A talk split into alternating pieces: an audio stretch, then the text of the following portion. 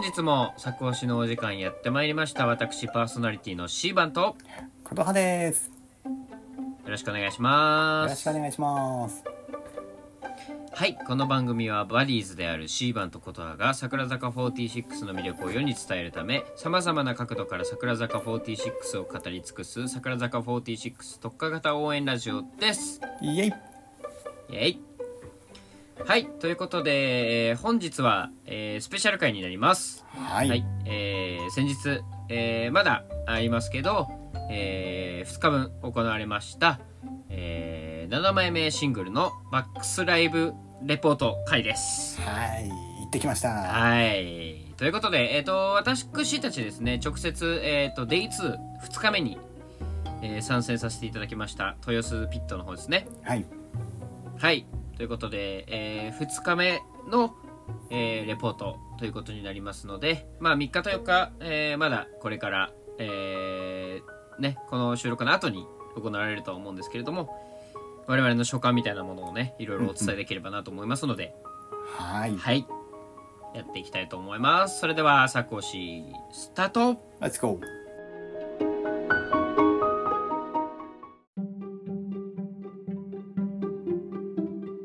セブンスシングルバックスライブレポート会イエーイはいというわけで、はえーい。私たちはい、えー1月の16日、え2日目でいつ、はい。えー、ドレスピットで行われました、えーバックスライブ行ってまいりました行ってきちゃいましたね。はい、えー前回のバックスライブから2年ぶりということでそうです今回ねは、。うん3期生も、えー参加してまあ大いに盛り上がっうたん初のオールスタンディングという、いや、ね。オールスタンディングって全然想像ついてなかったんですけど。ああいう感じの空気になるんですね。そうですあのー私シーバはですね、あのー前に別の、あのーグループで、えーオールスタンディング行ったことあるんですけどまあ、えーとにかくなんて言うんでしょう箱がねうんそ。のコンパクトなので、えーまずその熱気とはい。盛り上がりと、うんうん。まあいろんなものが凝縮され た、えーすごくその密の確かに。ある、はいいろんな意味で密でしたね。ねえーそういった、えーライブになったかなと思うんですけれども、うん。えーまあ、基本的にはですね、えーその Day2 の、まあ、瀬取りを追っていく形でまあいろいろ我々の、まあ、思ったこととか感じたことそういったものを、えーお話ししていきたいと思いますのではい。よよろしくお願いいたします。ろしくお願いします。はい、ということで、えっと、今回のライブはですね、あのー承認欲求、えー7枚目のシングルの表題曲ですねうん。うんうん。承認欲求で、えーフォーメーションに入っていなかった、えーメンバー、え1期、2期、3期全員含めて、はい。えーの、えーメンバーで、えー構成されたバックスライブになりますが、えーまあそのメンバーがやってるライブということで。はい。はい、まず1曲目からそうですね。村山美羽ちゃんセンターの「デッドエンド」ではい。始まりましたけれども、いやちょっとなんかその前に私うん気になっていることがあるんですよ、うん、今回オーバーチは映像なかったですねあそう思った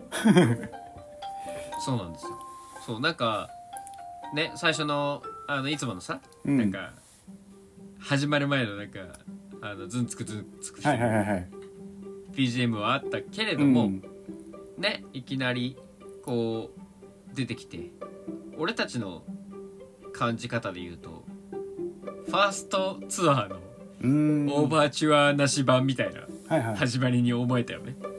そうねオーバーチは自体は流れてたけどなんか映像がないからなんかあんまりなんか、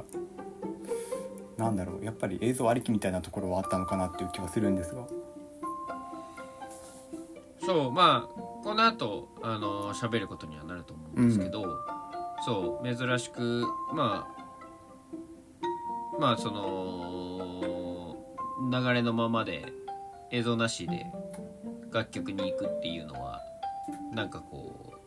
今回のバックスライバー一味違ううんぞというものを思わせる気がそうでしたね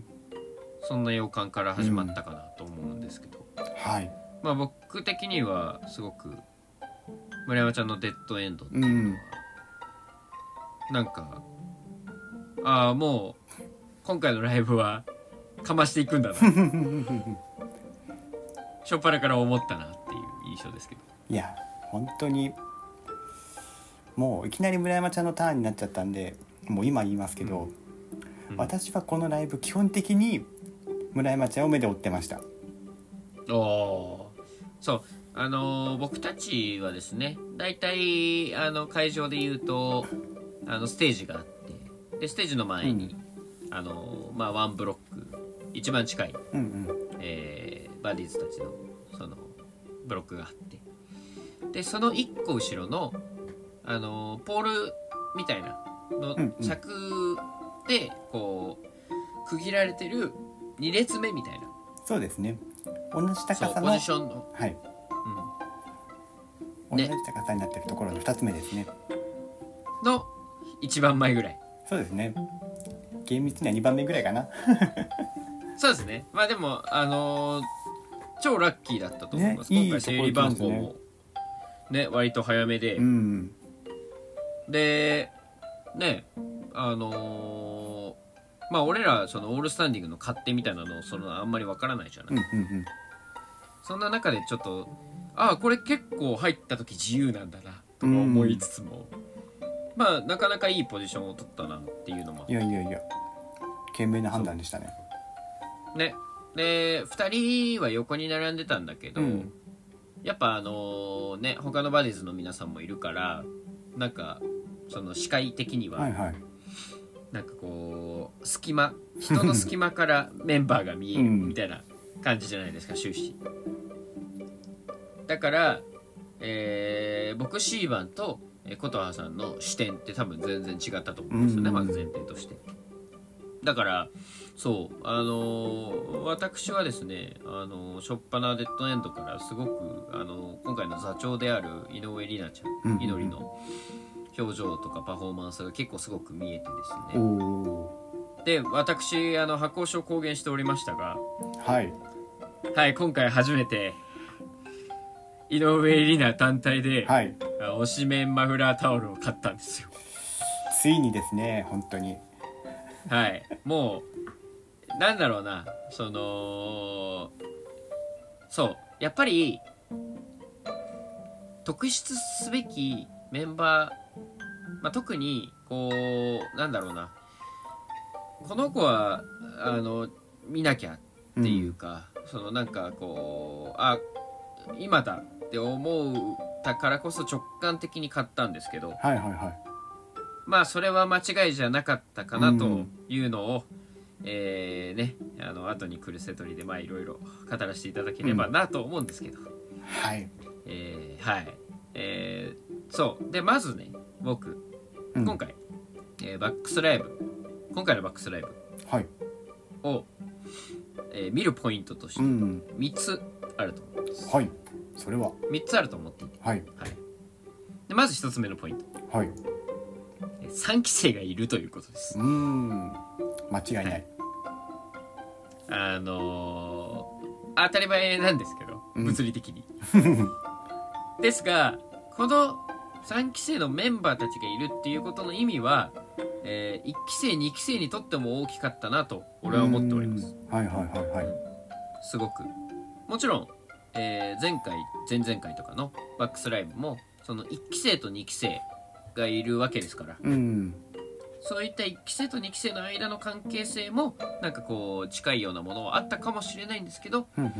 ただそのまああの卒業をすごくいっぱいして、うんうんえー、1期生も本当にか限りないあの全然数が少ないとうんうんいうところで、えーまああのすごく表立っ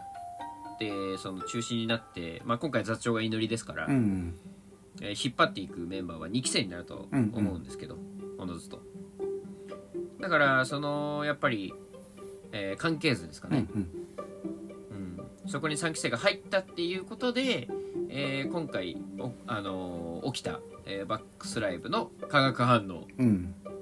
みたいなものがあったんじゃないかなというところでまず一つ目はい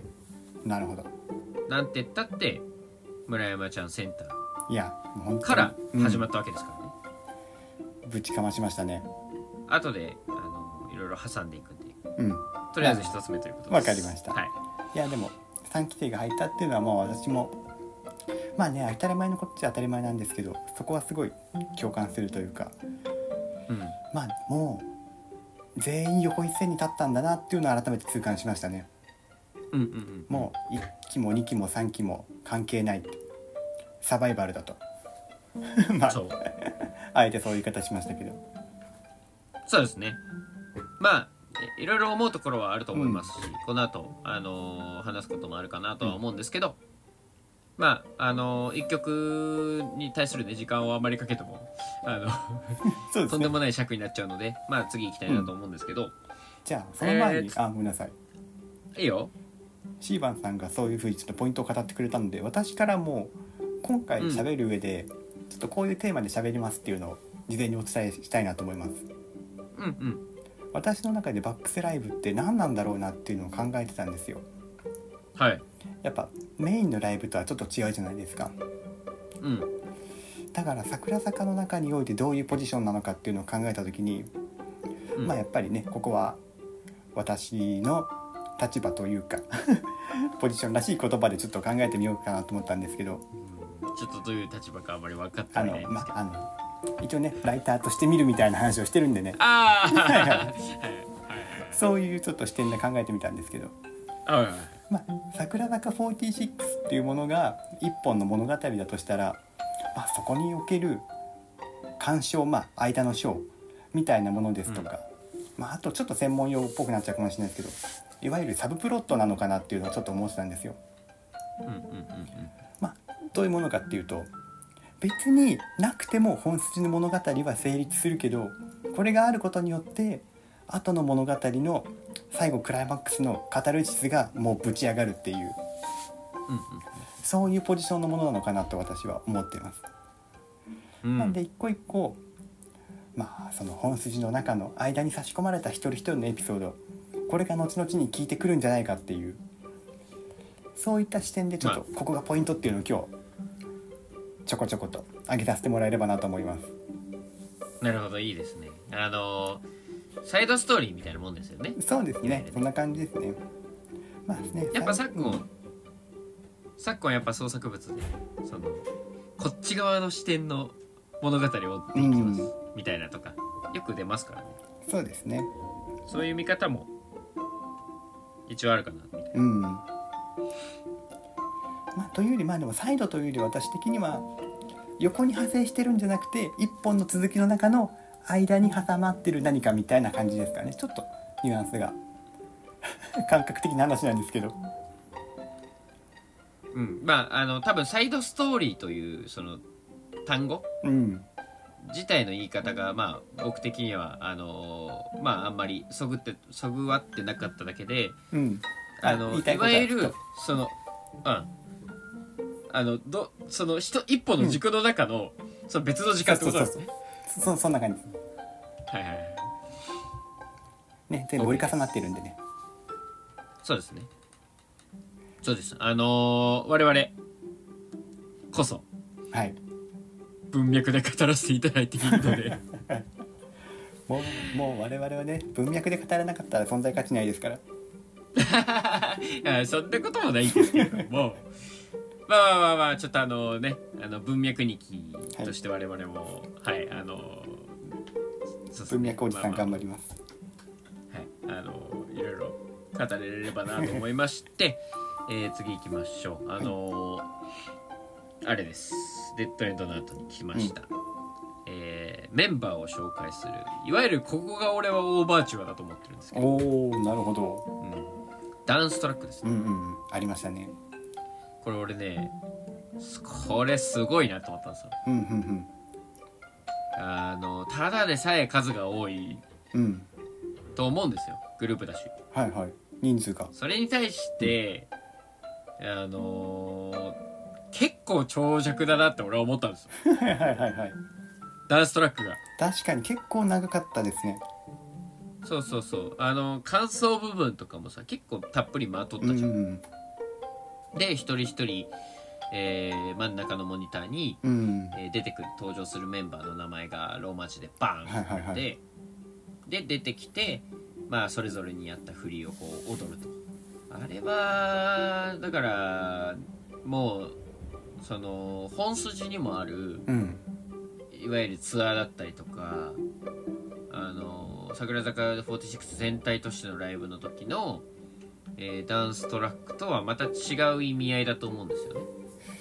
なるほどなるほど確かにうんなんかあのー全体のライブの時のダンストラックってどっちかというとなんかそのあの一つのパッケージとしてのうんうんつなぎという意味合いが多分強いと思うんですよ、そうですね一つのライブの中のなんかまあ一つというかまあライブの中の一つの出し物というかそうそうそう実際にあの音楽詳しくないから、まあ、ちょっとあの桁外れなこと言ってるかもしれないですけど、うんあのー既存の櫻坂46の楽曲のリミックスっぽい BGM が流れてるうんうんうん印象なんですよね。うんなるほどほうほうほその時は。でもなんか今回は全体的になんかその個々の強さを見せるための、う、うん、メンバーをひ引き立てるためのダンストラックっていう意味合いが強いかなっていうもうあれはふもううに思う、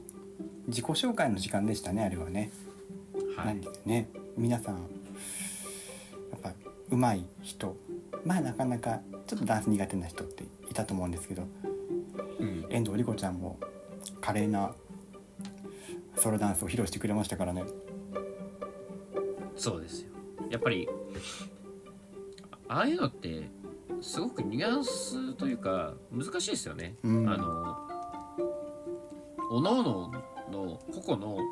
振り付けってなんかこうこの子にどういうダンスが合うんだろうとかそのどういうジャンルのダンスでいったらいいんだろうみたいなのを考えないとこう魅力が引き立たないわけじゃないですか。なんかそれに対してすごく今回は力を入れてる感じがしたというか、うんうんうんやっぱり、えー私たちだけで、えー見せれるという本人たちの強い意志みたいなのを感じられるものだったかなっていうふうにはすごく思えたなっていう。ということで、えーそんな本人たちの自己紹介、うんうんダンストラックがありまして、えー、こん立て続けに3期生、えーはい的の美代センターの、えー半信半疑、うんうんかっこよかったですね。これ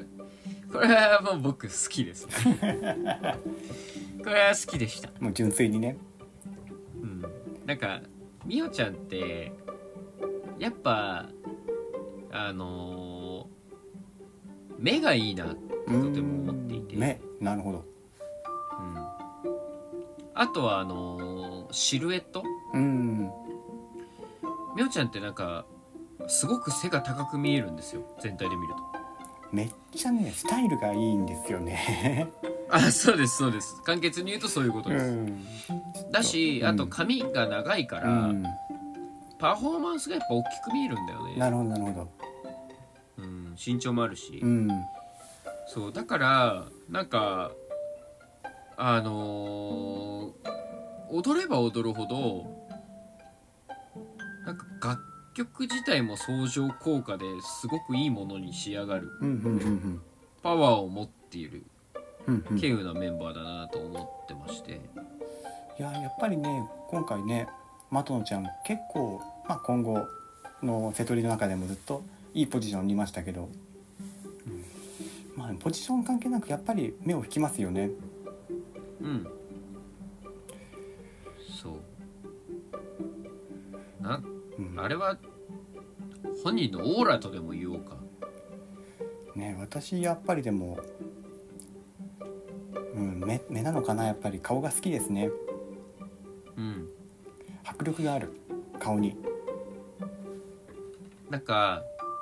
普段はちょっとオタクっぽいん雰囲気あるじゃないですか、はいはいでもやっぱパフォーマンスになると結構キリッとするから、うんあれでやっぱりみおちゃんに的を射抜かれた人間は多いんじゃないかなというものがすごくわかる、ねうんえ何かを飼ってそうなんですよ何かを飼ってる、そうなんあの中に彼女の中に何かが飼っててパフォーマンスをするとその飼ってる何かがちょっと顔を覗かせるような感じがあってあれですかシュートみたいなことですかそれは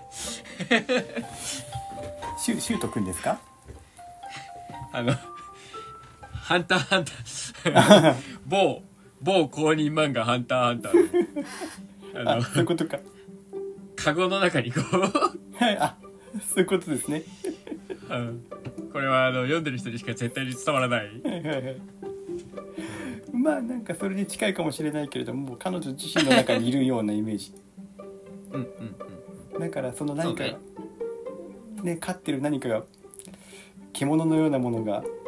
ちらっと輪郭を見せた瞬間に「えそれ何?」ってちょっと興味を惹かれて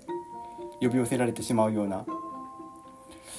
目を惹かれるっていうのはなんとなくそういう感覚なのかなってちょっと思った思いました今。ねあとその作押しとかで作押しは俺らの番組です、えっとすあ 毎回毎回まあいいやあのそこ作とでさうんうん見せてくれたようにさあのなんか自分で動画を作ってた時期とかうんが加入前にあったじゃない、はいはい結構コミカルだったと思うんだよ、うんぐするごぐいるユニークほっねぺな敵やさん。ああだからなんかあの子多分いろんな顔を持てるんだよね、見せられるんだよ、うんうんだから半信半疑だけではなくあのいろんな曲でいろんな表情を見せてくれると思わせるうん余白があるのでうんはいうんなんかすごくそこは僕は期待している部分だなってういんう、楽しみだなって思ってる部分かなと、なるほどはい、この調子でいくとねあの、ん2時間コやばーいでスすなねのでう次ん行きたいと僕思持うんっでてすけどましたはい。っていうことで、えー座長、次行きました。えー井上里奈センターの条件反射。うんはい。これはですね、あのーサードアニバーサリーライブでも披露しましたね。はいうん。同じ、同じメンツね。うん祈りは、俺が今までに見たことないぐらい、ストレートですね。ほうストレートっていうのはやっぱり感情の表現とかそういったところですかあのーストレートしか投げないピッチャーあんまいないと思うん ですよなるほどでも彼女はそれでうん 井上里奈という存在としてうん成立してるんですよずっやべえな一体何キロ投げるんだとそうもう人からしたらうんな170キロぐらいの剛速球かもしれないですし、るほどそうでそうあのー球速が速いうんと思うんですよずっとはいはいはいはいそうだから僕は本当にあの体だけには気をつけてほしいなと思うね肩壊しちゃいますからね そうですまあ、んイップスもあったでしょうしそうですねそういう期間があるまあ本人たちの思いをねうんあのもちろん載せて、えー今回のなんかライブって成り立っているとも思うので、うんうんそういうところはまあおいおいうん話せればなと思うんですけど、はいまあ井上里奈ちゃんに関しては選択曲がちょっと多いので、うんえーまああのアニラでもやりましたしここはちょっと割愛させていただくんですけどはい次が、えーはいこんなぎこんなぎセンターこんなぎの「それが愛なので」はいうん、やっぱねこれ楽しいですねこの曲はねなんかさいいよねうん あのてんちゃんはさうんなんかこうニヤってするから、うんちょっと半信半疑寄りのはいはいはいなんていうのはちょっと遊び感覚入ってるよううなんそれが愛なのでなんですようんまあこれもちろんあの瀬戸りで言うと盛り上がる曲ではあるので、上げるためにうんうんそのテンションが高いっていうのもあると思うんですけど、こんなに関してはなんかこう愛っていうものをが何なのかうんえまだわからない気はするんだけどうんそれが愛なのかなぐらいのニュアンスでこう家庭ふふふ家庭を歩んでいるようなパフォーマンスに僕は受け取れるなとお思おっていてちょっとねこの曲あんまちゃんとパフォーマンスとか見てなかったなってちょっと反省してた んですけどでもなんかこんなにのね、てんちゃんとの違うなと思ったのはてんちゃんはめっちゃ煽ってくるというか、てんちゃんに煽られて俺らが楽しむみたいな感じですけどこんなにはなんか一緒に楽しめるみたいな感じがあってすごいあそうだねいいですね人柄によってうんこんなぎとこんなぎこんなぎってなんか目線がさうんすごくいいところにあるよねうんなんか離れすぎず近すぎずとうんそれこそ横に並んで もうなんか俺別にそ全然そんなわけではないんですけど、あのまた野球に例えちゃうんですけど あの甲子園でそのアルプススタンドで一緒に応援してる気分なるほど要はまあ対等なうん関係性で何か物事を見つめてるような気にさせるうんうん気にさせる、うん目そう目線かなっていうのがこんなにねいつも感じる確かにねいつもなんか隣で応援してくれそうな感じありますよねうん、そこがやっぱすごくうんアイドルとしても強いし、うんあとはやっぱり先に言っちゃうけどうんこんだけはもう見れば見るほどユッカーの残像が見える これはやっぱねあのー我々3期生会でも語ったけどやっぱいやうりん推しメンだったからなのかな、おしめに似るんですしょうがないいいですよねでも、うん、あの魂をついてくれるっていうことは、やっぱ我々バディーズにとってもすごく感動ものではあります嬉しいですねということではい次に行きますか次いきますけどえー、泥線ドロドロ結構上げてきますよね前半でもうね前半でだって「それ愛泥戦」ってもう盛り上げ曲のなんか二大巨頭みたいな感じですからねねえそうあのーセンター向井糸葉、ドローン旋回中ですがいやーイトピーに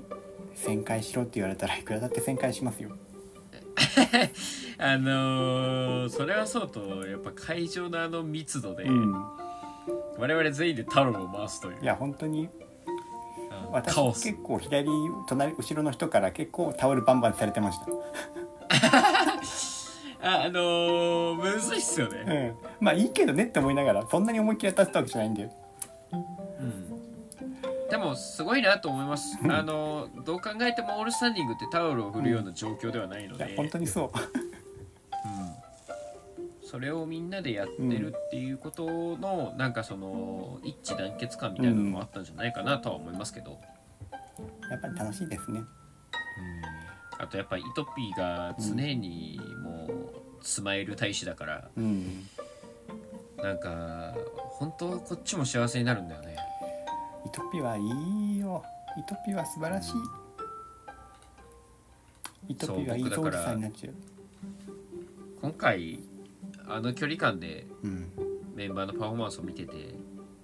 なんかイトピはすごいこの距離だからこそ分かるその人間味みたいなものがうんすごい直でぶつかってきてちょっと僕も結構危なかったです。うんもう多分アウトですそれはいやなんかそのすごいなって思うんですよはいはいなんかこんなに一喜一憂させてくれんだうんそれが僕は今まで感じたことがないなと、うんなんかスターっているじゃないですか、はいはいでスターのライブってすごくこう抽象的というかうんなんかあまりにも大きな出来事すぎてうんなんかこの崇めるぐらいの距離感だと思うんですよねうんはいはいはいで僕がすごく桜坂がいいなと思ううのんは、家族のような雰囲気うんアットホームな雰囲気を感じつつもほうほう表現で見せるところはピシッと見せてくれるというなんかアイドルという、まあ、人を元気づける人を楽しませる、幸せにするっていうもののアイドルという存在とうんうん表現で、えー伝えたいことを伝える芸術的なアーティストの部分うんうんこの2つが見事に両立してるグルーうんうプんに感じれるんですよね。なるほどそこがあの僕はなんかやっぱり桜坂たるゆえんかなと思っていてうんえなんというかでも確かにそういうなんだろうちょっと言いたいことがすごくわかる気がしててうん今あの配信してる時が昨日あはいじゃあ収録してる時が昨日家族の Vlog が上がりましたね桜坂チャンネルはで,いで、はいはいはいはい今ちょうど、まあ「アットホーム」なんて言葉ありましたけどなんか高尚な表現とかじゃなくてなんか普通の女の子等身大の普段暮らしてる時は普通だからこそ届けられる表現ってあるんじゃないかなっていうのをすごく毎回思っててうんうんだからその二面性を持ちつつもその2つが表と裏なんじゃなくてもうつながってるようなそんななんだろうパフォーマンスだったり表現を見せてくれるのがやっぱりもう桜さだけがだけなんじゃないかなと私は思っております。うんいいですねまあそんな一面もそう見ですせねてくれたなと思いつつもはい、えーここまで、えー聞いてくれている皆様もそろそろお気づきかなと思うんですけど、えー僕がはい、今回バックスライブにこ今回のバックスライブで違うなと思った点その2つなんでしょう。目、えーこの後ドロセの後 MC が入りますねはいはい。で今までのバックスライブって、うん楽曲の間にうん。ドキュメンタリー的な映像が入ってたと思うんですよイエス。はい、本人たちの、えーインタビュー映像だったりとか、あとは、えーダンスレッスンをしてる時の映像だったり、はいはい。えー今回一切ありません、ないですね。なかったですね。はい、これ俺すごく大きいなと思って、うん。えー桜坂というグループあの僕たちが何度も語っているよううん。にやっぱ表現至上主義的なうん。ところがある一面、うん。僕たちをひが惹かれてるところだと思うんですけど、うん。えー例えばドキュメンタリー映像とかってその僕たちドキュメンタリー映画で入ってるんではいはすごく分かりやすいなと思うんですけど、あれを見ると気持ちがぐっとひ持ってかれるんですよい。うん。つまりドラマチックなんですよそうですね。で僕今回すごいなと思ったのはうん。 3期生も挟まってるし、うん。 1期2期3期の団結した姿、うえーん。舞台裏うん。えー我々別にそういうドキュメンタリー的な映像で今回のライブも見れてもうん。感動できると思うんですよそうですね。全然しますよね、きっと。だしより、えー気持ちが高まって、うん。えーそのライブへの相乗効果もあると思ううんです、ん。それをなぜ排除したのかなっていうう、ん。うん。これすごく大きいと思っていてうん。楽曲で見せようとしてるんですよねやっぱりなるほど、なるほど。この子この楽曲でこういうことになりうます、んそれがこの子ですうんそれがやっぱり桜坂なんでうすよ、んつまり本筋で勝負してると思ってるんですよね、僕はすごくこのライブそうですよね本当に私も実はそれすごい思ってて今回それなかったなとドキュメンタリーなかったなとやっぱりそれは英断だったなと思っててうんなんかドキュメンタリーって感情が入りやすくってでその分応援したくなる反面ある意味めちゃくちゃ卑怯ですよねそうですね全然それってライブなのかって言われたらあーまあもちろんライブなんだけれども邪念が入った上で見るライブになってしまうのでそういったね邪念を一切排除して純粋なライブとして楽しませるんだったらもうドキュメンタリーはなくすっていうのはまあいい決断だったなと。でねまあまたちょっとここで文脈おじさん若干挟むともうこのライブがあるってことだけでね、もう十分ドラマチックなのでねその中にドラマチックな上にそんなものを載せちゃったらねもうちょっと胃もたれ、そうです甘々になっちゃうんで、うん、もうね感じるしかないんですこのラライブで。ねそう俺そこがやっぱこのグループすげえなって思うとこなんですよね、うんやっぱり持ってるパフォーマンスで勝負してくれるっていうところが、えー僕が絶対的に信頼しているこのグループの、えーポイントだと思っている、うんはい、そんなものが、えー徐々に徐々に見えてきたなと思いつつはいはいということでえーとは言いつつもうん次、えーはい石森理科センターのブルームーンキッスやべえのが来ましたね。あのーこれはねやっぱ言いたいあのーこれはちょっとあのーちょっと波風立つような言い方をしますはい。あえて森田ひかるにあれはできないまあ間違いねえ。はいっていうかもう石森理科にしかできねそうすごいねえ。あれはね、なんか本物を見た気がします。なんか本当はこれが正解だったのじゃないかなっていうのを錯覚させるぐらいの、あのあこんなに好きっていうさそのねそうなんかお前お前どう考えたって落としに来てるだろうっていうそのあのスイーツスイーティーな感じ、はい。もうなんかとろけました。うん、もう軟体生物になりました。でもやっぱ俺は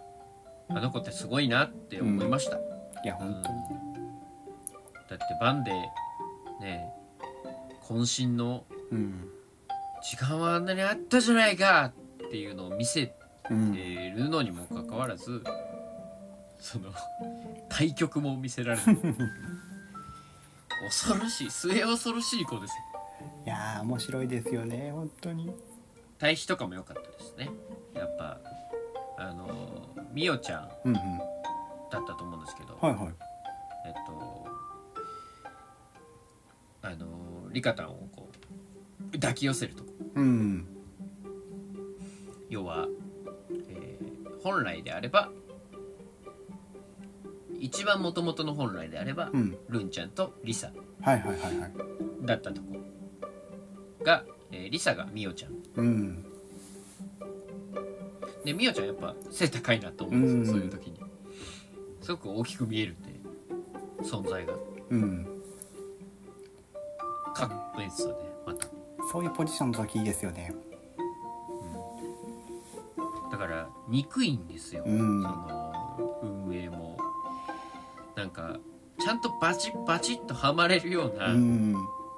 メンバーをしっかり揃えてきたなっていうやばいですよね。適材適所もいいところなんだよな。そう本当にやっぱそういうところがえーまあいろいろな意図は感じつつも、えー本人たちがよりそれを、えー適材適所たらしめてるうんところが一番大きなポイントだと思いまもすちろんね。そうですねね適材適所もいいところでなんかもう一回続きましたよねそうです。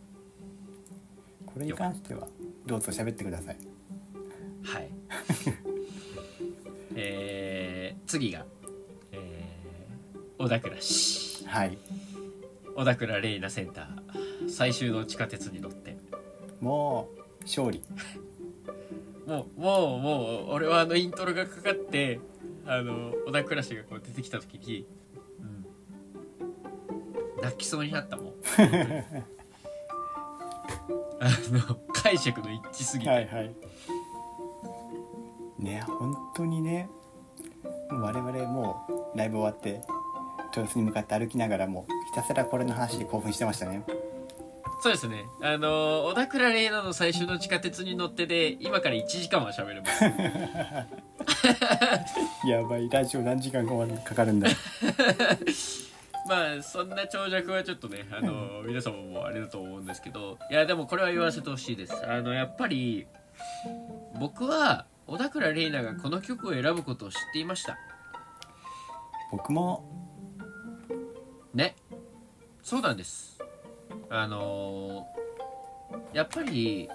これは理屈じゃないんですけどうん理屈じゃないんだなんですけど言い直してあのー小田倉玲奈という存在自体がなんかやっぱり我々のすごく、えールーツというかうんなんかやっぱり、えー分かっ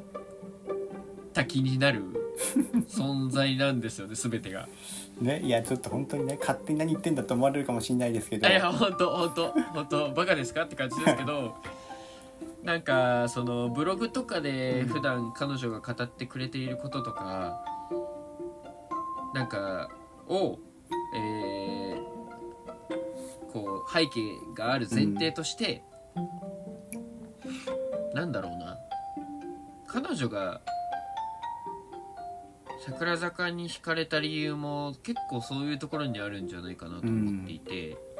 やっぱり桜坂の楽曲とかってすごく、えーこう戦ってる側に立ってる楽曲が圧倒的にやっぱり多くて、うん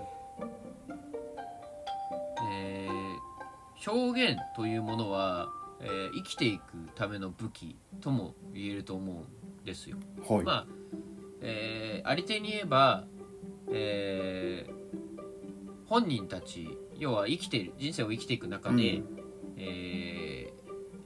その支えてくれるようなうんものうんうんそれが、えー桜坂の楽曲だと思うんですよね、うん寄り添ってくれる、えーかりんちゃんとかもよく言うじゃないですかはいは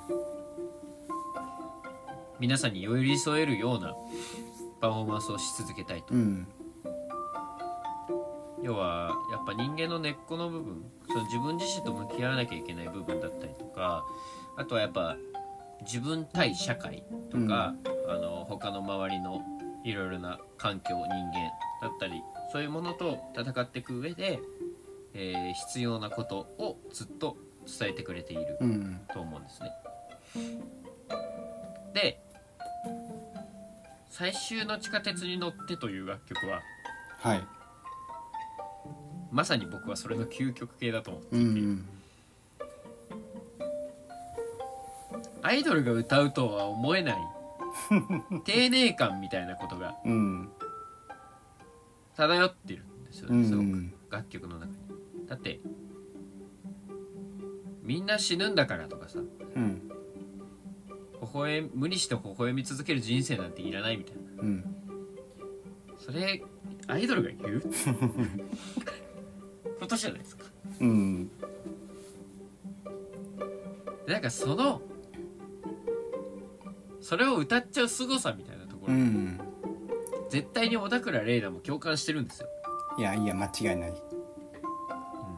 で小田倉玲奈はそういう感情とまだ戦い続けてると思うんですうよ、ん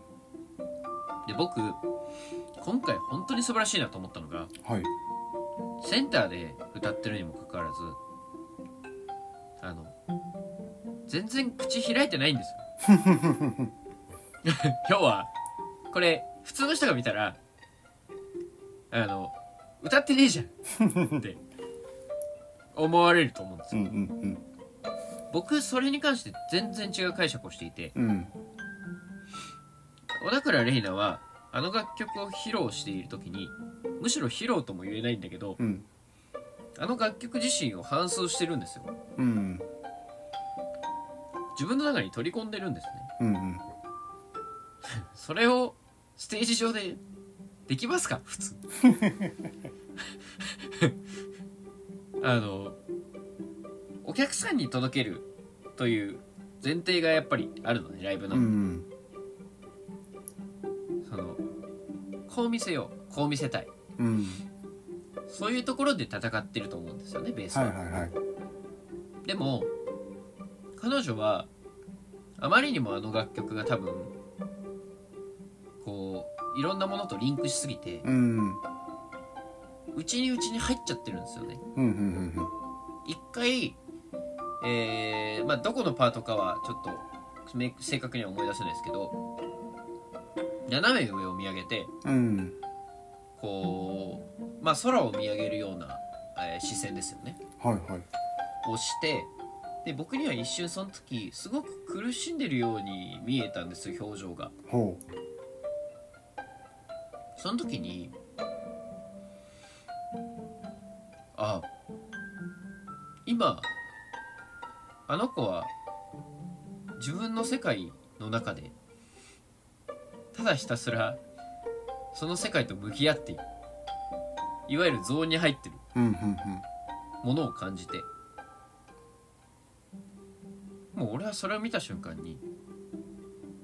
あの前のアニラの時のうんうん静寂の暴力とはまた違うんだけど同じようなニュアンスの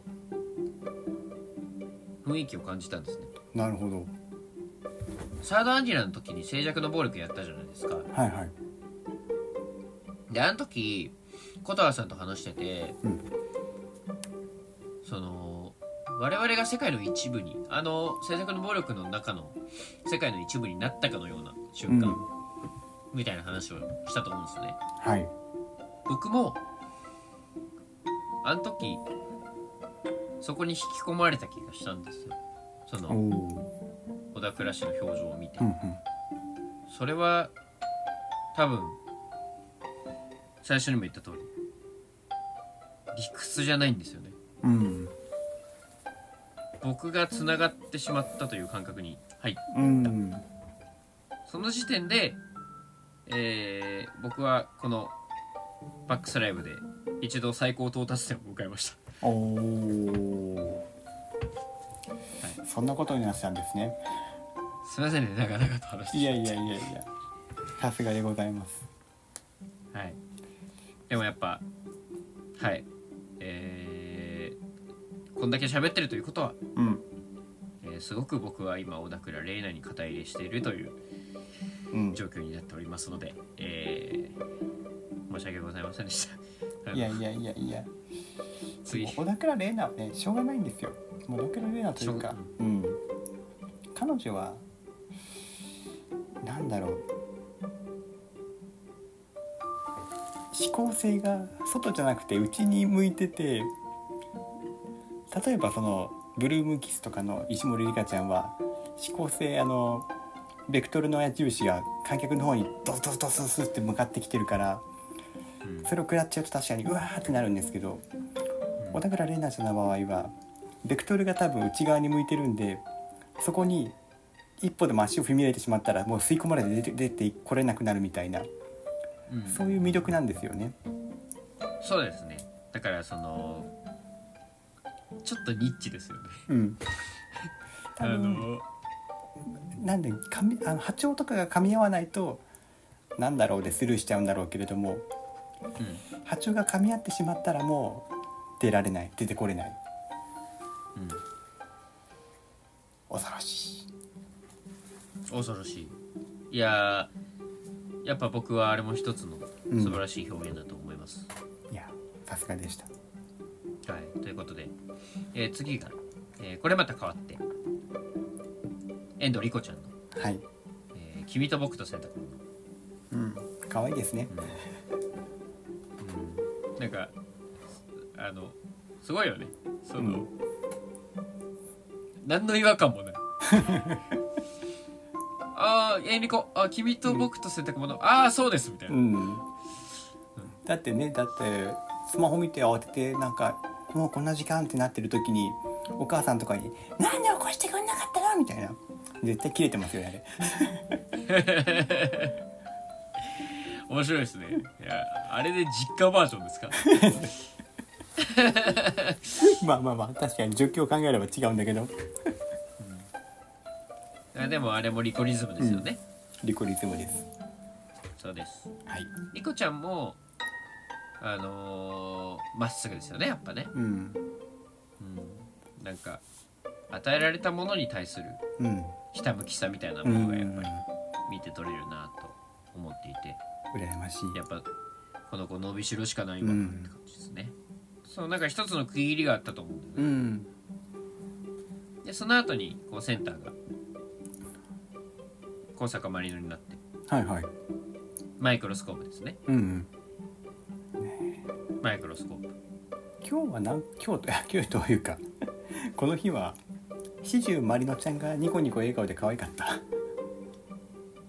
ああそうだからあのーその後かなうん多分あとですね話すことになると思うんですけど、多分小坂マリノの中ですごく大きな変化がねありましたねありましたねこのバックスという期間うの中で、んそうだからすごくいいなって思いましたねなんか、いつになくキラキラしてて、うんうんすごいもちもちして可愛かったうんだってえマリノンってあれだよねはい前のバックスでもマイクロスコープやってたよねそっかやなんか見覚えある気がしてたけどやっぱやってんのかそうその時はあなんかその無駄みたいな そのただただただじっと見つめてうん語りかけてく るマリノンがいましたけれどもはいはい今回はなんかウキウキワクワクしてるようなマイクロスコープだったなって、ねえすごいウキウキしながら覗き込んでましたねうんとっても素敵なうんマイクロスコープだと思いました、はいやっぱりねワクワクしました、うんうんこれはやっぱり元のかりんちゃんが歌ってるマイクロスコープの解釈とは全然違うアプローチとも言えるんじゃないでしょうか、そうですねはい、そして制服の人魚いやこれですよ まさか来るとは思わなかったまあちょっとね嬉しいサプライズでしたねここでやっぱめ重要なのがうんメンバーですねはい誰はがいポジショ僕ンはに誰がいるのか、はいしっかり見てましたもうねえー、あとのみおちゃんがうんてんちゃんはいで村山みゆちゃんがうんるんちゃんでうんうんで冬香はい斉藤冬香が竹本でうんうん石森里香さんがうん森谷玲奈とはいもう拍手もうだ拍もう手これこれは誰も何も言えませ んもお見事としとしか言えないうただ黙って静かに拍手を送るって、ありがとうとなんかさマルチバースだよねいやうん本当にそんな感じこの世界線の制服の人形もあるなうん、いちょっとねユニバースしてなんかやってほしいですねね2つの世界線が合体して制服と人形ユニバースみたいななんか8人組のユニットができ て悪と戦うっていうまあすいませんでしたそんなに言ってるか分かんなくなってきたまあだからすごくマーベル的なうんこんなアイアンマンもいたんだみたいなそうですねそうマーベルじゃなくてマーメイドだけどねおーまあだからはいうんなんかちょっと珍しく入りましたね今はい失礼しましたはいいやー、うんなんかそうこれもさやっぱり些細な変化だけども大きな変化でさ、そのユニット曲みたいなうんうんこともさ多分あんまりなかったと思うんだよねい、やねこれまでの2回にはなかったですよねきっとうん、それがすごいなうんというか、やっぱ、うん、グラデーションが強かったかな、今回んのバックスライブは本当に、うん、まあちょっとあの3つ目、うんのポイントを、まあ、もうちょっと後でちょっと語りたいのではいはい今回は一旦うん置いときますが、はいえーこのグラデーションの強さと選曲うんっていうところは、えー僕が語りたいバックスライブの部分一番大きな部分になるかなと思いますので。おお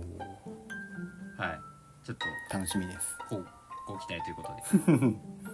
と で。ということではいようやくやってまいりました。はい来ちゃいましたねえー、祈りの独壇場でございます。はい On my way、えー、お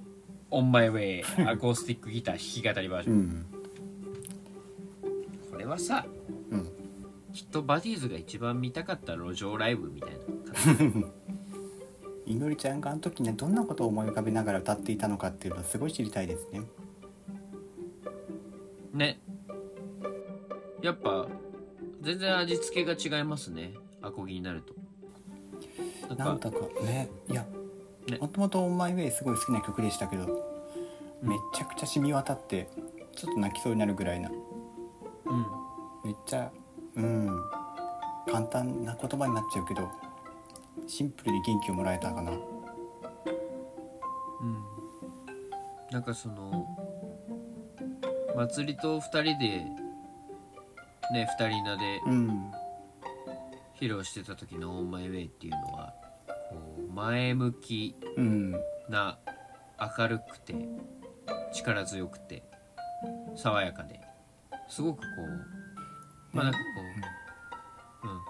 どっちも応援ソングっていうかまあ同じ曲だから応援ソングなんだけれどもうんなんかねニュアンスの違いっていうんだとすればね2人で歌ってた2人なりで歌ってる時は思いっきり手を引いて引っ張っていってくれる感じでこのバックスライブの「祈りの歌は」なんかそっと背中を押してくれるようなそんな感じだったのかなっていう気はしますよね。そうだねあと今まで語ってるような思いみたいなのが全て乗っかってたような気うがして、んうん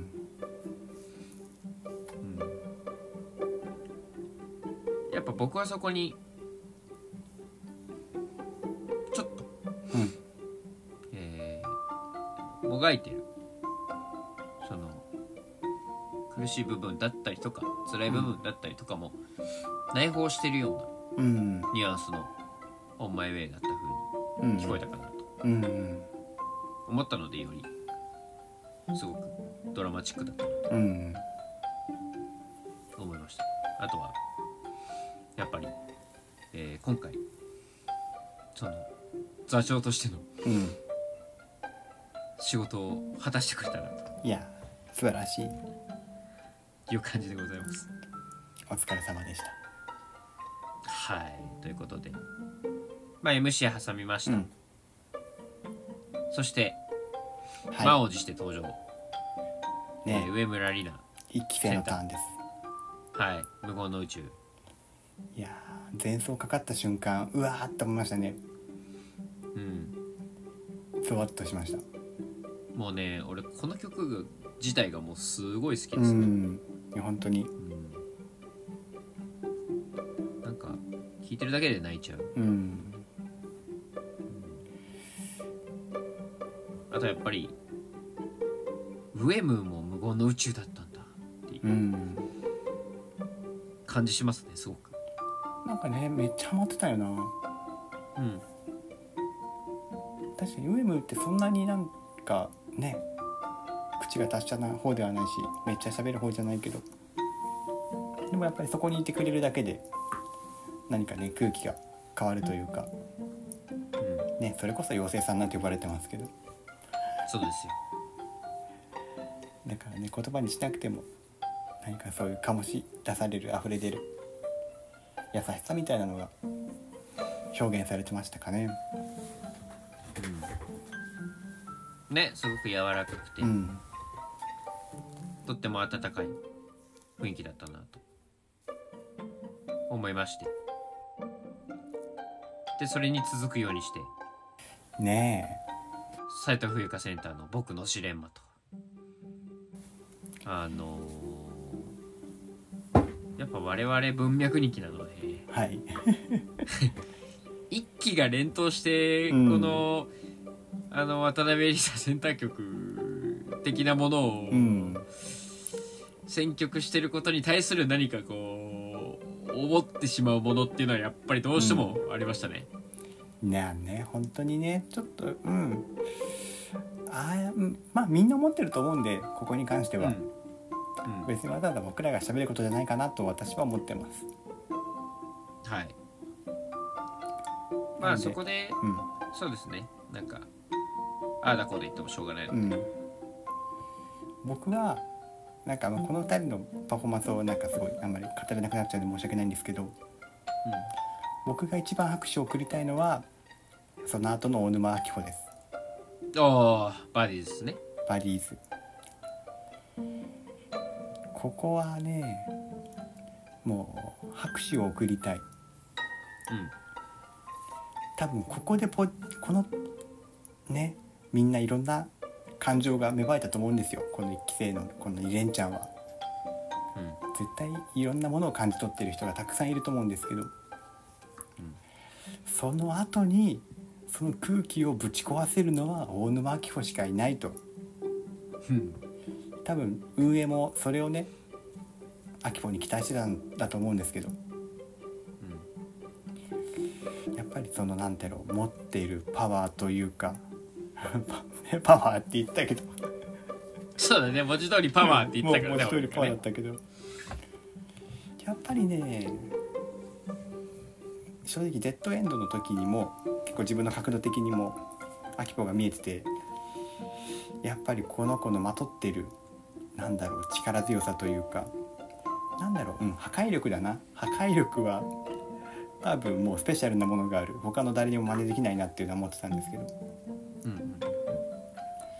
まさに空気を破壊してくれたのはこのバディーズだなともう感動してましたバディーズがねうん沼ソングに塗り替わった瞬間ですねそうやっぱりねこの子にしか任せられない何かっていうのがあるっていうのは大きいなって思うしそこをねうんそういうところが私は好きだなと改めて思いましたねはい。ということで、えーライブも終盤に差し掛かり、うんここで MC、はいえっと書、き初めついに4人出てきた。うんリカタンマリノスエンリコーダクラシで、ここで回収ですね。はいえー、小坂マリノの脱自走。ねえもう今日一沸きましたね今日とい うか会場 の湧き上がり方が、ちょっとおかしかったですね。 あの本当にあれすごいよね。あそこで最高到達点なんだ、みたいな。会場のボルテージ。すごい声量だったもんねね。多分、呼応したんでしょうね、みんなね。うんうんやっぱあのマリノンのパフォーマンスを見た後というのもある、なんか俺は終始ニコニコしていたなーっていうのがやっぱりマリノンの今回のライブの印象ですけど、うん本当にアニラの時にあの鉛筆家が復帰した時ぐらいのなんか変わりようだと俺は思おうぐーらいねでしたね。いや本当に確かになんかあったのかなっていうぐらいにねうん心機一転なのかずるいよねだからねうんそんなね変わったのパッて理由もなくはいやわかんないですよ、そのま、マリノ推しからしてみればトークとか撮っててそのメッセージとかでいろいろ何か聞いてるかもしれないですけど、僕たちはあの彼女自身のバックボーンについてはねそんなに深掘れるほどのあれは見てないんですけどでも本当に変化しうんいろいろ感じてこうなったんだろうなっていうのがすごくわかる、表情をしていてうんいや本当にそれがとってもなんか嬉しかったしあの会場の湧き上がり方だったなと思いますね、 はいあとはもうねあの字がお綺麗です皆さんはい、でもなんかリカタンなんか可愛かったあそうだねあのー素直な心でしたか、なんか線が細くてなんかこううんやっぱあと俺俺ら的にはねあの爆湧きしたのはやっぱ、ん小田倉レイラ氏の一日一善ですよねいやそうやねもう僕的にはマジでネテロ会長の息でしたからねあれ は、うんやっぱ政権好き1万回、うんやっぱもう一日一善と一緒ですよ、うんそうですうねんもう毎日続けることによって音を置き去りにしていくっていう、はいうん達人の超人の息そういうことですこれこれをやっぱりねあの小田倉氏には目指していただいてうんはい僕はもう本当にとてもいいスローガンだったなと思っていますはい、でいろいろ MC あり、はいえー、本当に終盤、えー、また座長が、うんうん、でここで来ましたねクロワッサンクワッサン革新的クロワッサンはいこれはだからその僕はすごく思ったのはうんえー祈りが、えーバズの皆さん我々より可愛くなれますかでおそうって言ったらみんなやっぱね可愛く可愛くなんないと そのちょっとのぶとかったなっていうーうんそうですね頑張ってね高い声出 して「うわー」みたいにならないとねそうそうそうみんなもねバディーズね史上最高のキュートをちょっと振り絞ってほしかった、そうだよ みんなでねクロワッサン食べなきゃそうですまあでもいいですよねあれなんかすごいよねあのーありそうでなかった曲というかうんなんか今後、ううんんやってほしいなと俺は結構思う、うんこれ未だにどんな曲かよく分かってないんだけどそうそれはね俺もよく分かって ない、うん、でもとにかくみんな幸せなんだと思う大事だね そうそうそうなんかほら祈りってなんか、なんかもぐもぐしてるだけでなんか、俺ら幸せじゃん確かにやっぱり我々の存在しない記憶が呼び起こされるはい、楽曲ですねまあ、うん、バリーズの初恋初恋の人ですからね、もうねいや本当にそうですよはいということでえー、そう続いてたんですねですねもう祈りのターンじゃないですかずっと祈りのターン、そしてソニアははいい、まあ一個だけ僕は言っときますけどはい僕はペンライトをずっと両方とも桜ピンクにしておりました偉いはいそれだけ言っておきますはい、私はすいませんずっとペンライトチリポケットに突っ込んでましたあのーそうなんだよねその今回のライブはあのー申し訳ないけどペンライト持ってなくても多分うんいいぐらいのライブ感ハウスなんじででしたねそれでいいんです、いやうん正直ねソニアは久しぶりに聴けてよかったソニアは名曲ですようん本当にソニアいい曲なんですだから静かに聴くべきなんです終わりです、そしてえー、ラストはいバーンねえまさかでしたね俺祈りのバーン見たことあるんだけど気のせいかな多分気のせいじゃないですかね前のバックスでバーンやってたのチュケかチュケもやってるしアキポもやってるしうんぐらいかなあともう一人ぐらいやってるかいやだからその記憶が混乱してしまうぐらい、うん僕は祈りのバーンはすごく見えたねおおうんそうそしてバンのイメージがうんうんすごくブルーっぽいなと俺は思っていてなるほどまあその楽曲の衣装も MV で言うとネイビーブルーじゃないですか、んはいはで井上里奈のペンライトカラーってブルーなんですよいなるほどで今回バックスライブの、えーロゴはい炎炎ですそうですで僕がパッと浮かんだのがうん青い炎なんですよねおお井上里奈は青い炎だとなるほどかっちょいいそれが僕がすごく今回受けたバンの印象ですうんうんうんうんうんだからそれはそれですごくバンだなうんうん確かにイメージに合いますねととっても素晴らしかったですねやうんっぱり、だからそのそれを排除したにもかかわらず、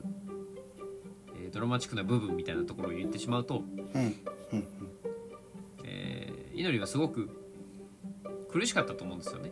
うんうんすごく長い期間、えー私を期待してくれてる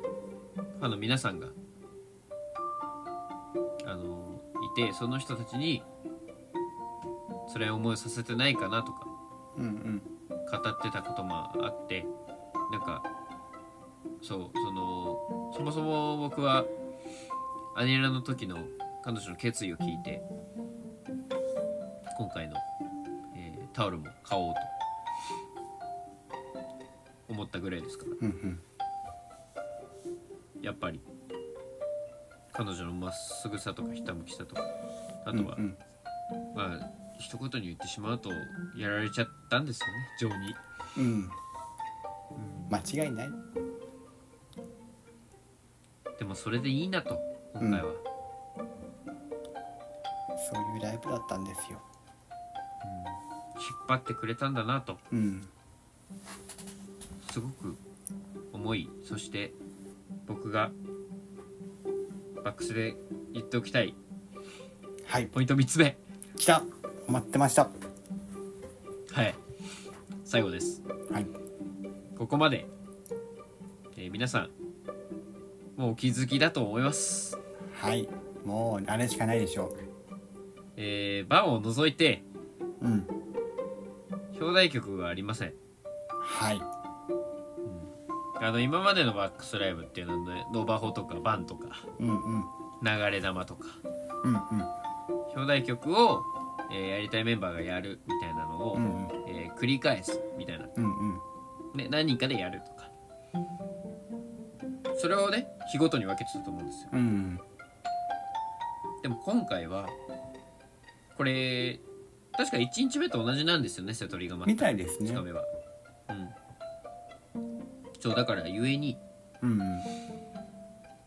えー本当に多分すごく意図的に排除してると思うんですよう表んう題ん曲を。でやっぱバンっていうのは特例ですよね。うんうんそれをなぜやってるかって思った時にやっぱり彼女たち自身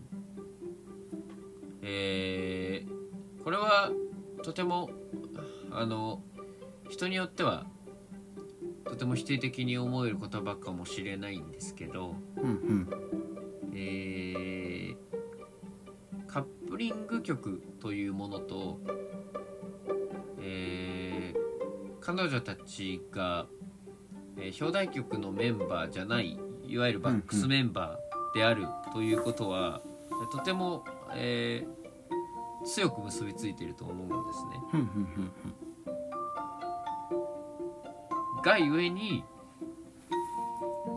えー今回表題曲をやらずにそのカップリングとかあとはユニット曲とかうんそういうもので全て固めてきたというところにすごくやっぱり大きなうんうん反骨心じゃないですけどうんうんいや待てよとうんうん桜坂っていうグループが輝いてるのは何も表題曲だけじゃねえぞってうんうんそういう意思を感じたなとなるほど思うわけですようんうんだとやっぱね俺気のせいじゃないと思うんだけどバンとかね振り違かった気がするんだよねああいやなんか見たいですよそうだよねうんそうそうそうだからこれ高弘先生的に言うとうん多分新曲を授けられてるんだよねうんうんうんこのメンバーはうんうんえー、村山芽衣ちゃん「うデんッドエンド」という曲があります、この新曲、えーあなたがセンターです」うんえー半信半疑」という曲がありますマトロミユちゃんあなたがセンターです、そういうつもりで渡してると思うんですよ楽器うんでそれを受け取ってメンバー一人一人披露してるうんうんうんそれぐらいのものだと思うんですうんゆえに、えーこのバックスライブは桜坂46という文脈の中の本筋ですうんはいなので、えー小沢さんが言ったことにも直結するかと思うんですけど、はいえーきっとおそらく今後この文脈を語らずしてこのグループは語れないというんう大きな意味のあるライブだと僕は今回思いましたこのバックスライブは。間違いないですはい、やっぱりそういうことなんですよ物が良質な物語っていうのは絶対ねクライマックスで物語なんだろうクライマックスにピンチになったそのピンチを解決するのは絶対道中に隠されてるはずなんですよそれまでの物語の中に鍵になるものがそれがこれなんですようんきっと今後世界に羽ばたいていく時に何か困難が待ち受けていてじゃあその困難解決するヒントはどこにあるんだってなった時にきっとフラッシュバックするのかわかんないですけどこのバックスライブが出てきてバックスライブの経験が糧になってキーになって、ね、その難局を乗り越えるとそれがね今、まあ、先週今週か行われたそういうことなんですよ私はそう信じてますそうですなので、えーとんでもない、えーメンツをうん成長させてしまったんだぞと。そういうことですはい。ということで、えー我々はすごく、えー全国アリーナがツアーが楽しみで仕方がないなとはいまた楽しみが増えたわけですう。んはい。で、えーアンコールでしたね。そうですねうん最速アンコールでしたね。もううんエンリコがお辞儀をしてすぐ後にもうみんな桜坂っつって本当にもうちょっと余韻っていうものをって思ってるからいいでしょう今今はけたんだけどなみたいな。本当にうんあれは面白いですね、うんはい、っていう感じで、はいえーねえうこれはねちょっと悩みましたよねうんアンコールか何やったのだいや本当にちょっとねヒヤヒヤしましたね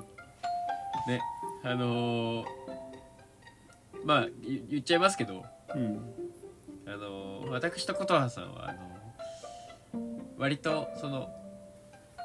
桜坂の歌締めみたいなのを いやあのそれはそれでもちろんいいんですけどうんなんかそのあんまりその なんか毎回やられるとなぐらいの、うんちょっとね気持ちおで味噌汁お味噌汁はお味噌汁でいいんだけどちょっと時々赤味噌にしたりスープにしたりしてほしいんだよな みたいなことを、まあ、思っちゃったりも生意気にしてますけど、でも今回はなんか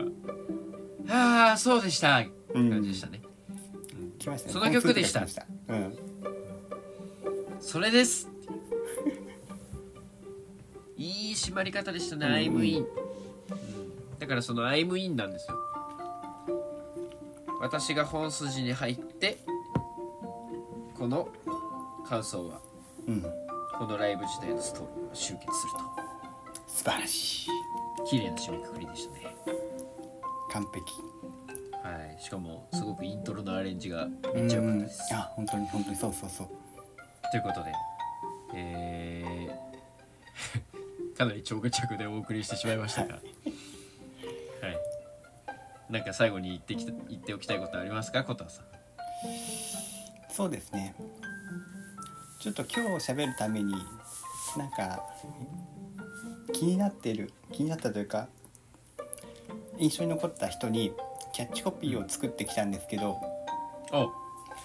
はい披露する場所がなかったん で今あえて披露しますはい、締めてください。それで、大沼明穂 This is me 向井糸葉糸豆発芽 そして村山美優村山ゼロポジションゼロおおー、以上ですなるほど、ち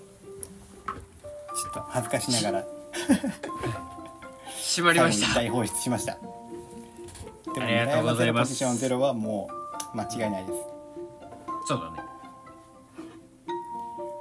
村山ゼロの隣になんか矢印のかっこいいなんかロゴとかつけたいなと思ってます 村山ゼロトゥーポジションゼロみたいななんかそういういやー、あのーどうなるんだろうね、3日目4日目。いやね気になりますねうんまだわからない世界線の僕たちですけれども、ねドキドキは、はい時々ワクワクしていたいなと思いまして、いで、えー初参戦でした我々バックスライブうん非常に満足大満足はい楽しみました本当にありがとうございましたありがとうございましたということで、えーセブンスシングルバックスライブレポートでしたはいありがとうございましたはいそれではエンディングいってみましょう